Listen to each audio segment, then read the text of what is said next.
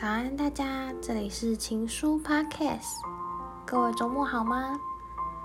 上周讲完了第二章的前三节，今天要接续的说到第四节，吵不停又放不下的关系。无论是任何关系，都有可能会吵架。听众朋友还有印象上一次跟伴侣、朋友或是家人吵架的过程吗？这世界上的每个人都有不同的表达方式，我们也会使用不同的方式来沟通以及调整。但有时候可能会出现用吵架来分输赢的状况，好像是一场辩论比赛，无论我说出什么，只要讲到对方无话可说，就能赢得这场比赛了。可是你还记得在吵架时，你说出的每句话吗？吵架和对话不同的地方，在于有目的的攻击。情侣的吵架也不例外，而且还比陌生人吵得更危险。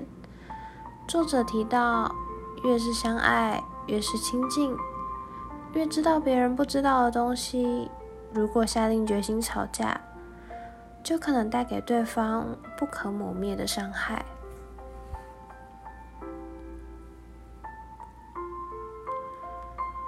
吵架真的会磨损感情，太令人心痛的爱不是爱。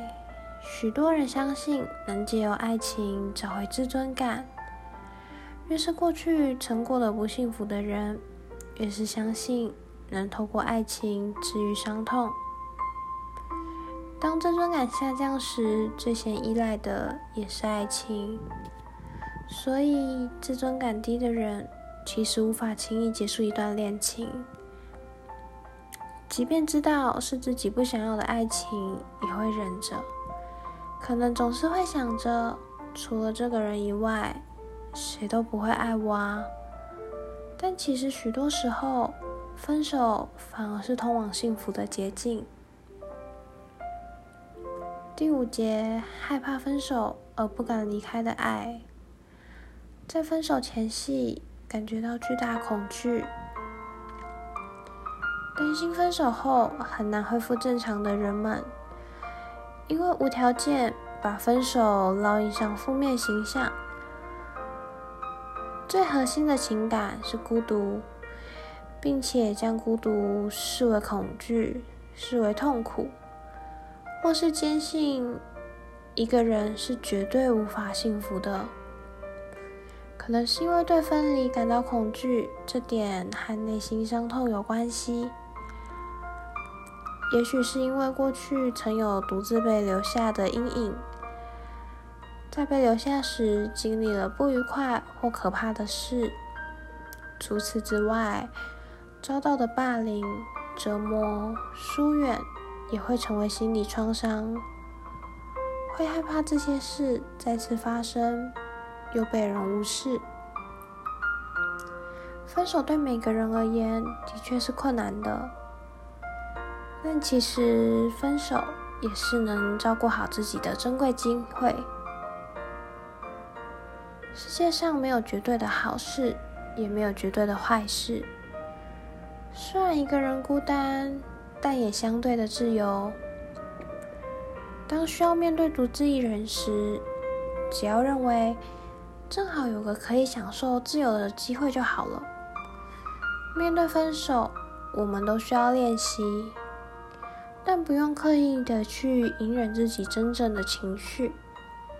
最重要的，应该是去正视自己到底想要什么。第六节。怕被讨厌而包装自己的人。这一节作者提到了《被讨厌的勇气》这本书。记得上周的内容中，阿勋也有稍微提到，因为大家都想要被爱，所以有时候在无意识的状况下，可能会担心怕失去他人的爱，或是怕被讨厌。而刻意的成为他人喜欢的样子，但是事实上，无论你变成什么模样，都会有喜欢你的和不喜欢你的人。也许大家常常都会听到要做自己，不要因为别人而改变。这一点的确很难做到，毕竟我们经常会希望做到人人都喜欢自己啊。但其实最重要的是，我们要先做到自己喜欢的自己。如果连我们自己本人都不喜欢自己现在的模样，怎么会让他人喜欢呢？所以抬头挺胸的人其实最讨喜，不因为他人刻意改变或是伪装，而是展现自己真正的想法、真正的情绪。这个时刻的你啊，其实就是最美好的。最后来到了第二章的结论，不是爱的错，也不是我的错。如果自尊感比较低，容易在爱情上过得比较辛苦，可能会产生不必要的疑心，也可能会因为这样而讨厌自己，更加自责或是深陷自卑感之中。但我们当然不用等到充满了自尊感才开始谈恋爱。虽然爱情有时候可能会吃掉我们的自尊感，但也有可能会治愈自尊感。不用急着下定论，而是静下心来，好好的观察，现在让自己真正痛苦和难过的是哪些部分，再根据结果去做调整。第二章来到这边也结束啦，不晓得大家听完之后有没有什么想法呢？欢迎留言或是寄信跟阿轩分享。其实，在准备这篇的文案时，我非常的认同这一章提到的一些想法，因为过往的感情经历，让我能深刻的认同作者上面有一段。自尊感低的人无法轻易结束一段恋情，即便知道是自己不想要的爱情，也会忍着。可能总是会想着，除了这个人以外，谁都不会爱我啊。过去我真的抱着这样的想法。然而，当那段感情走到最后的时候，也很认可作者所说的。其实许多时候，分手反而是通往幸福的捷径。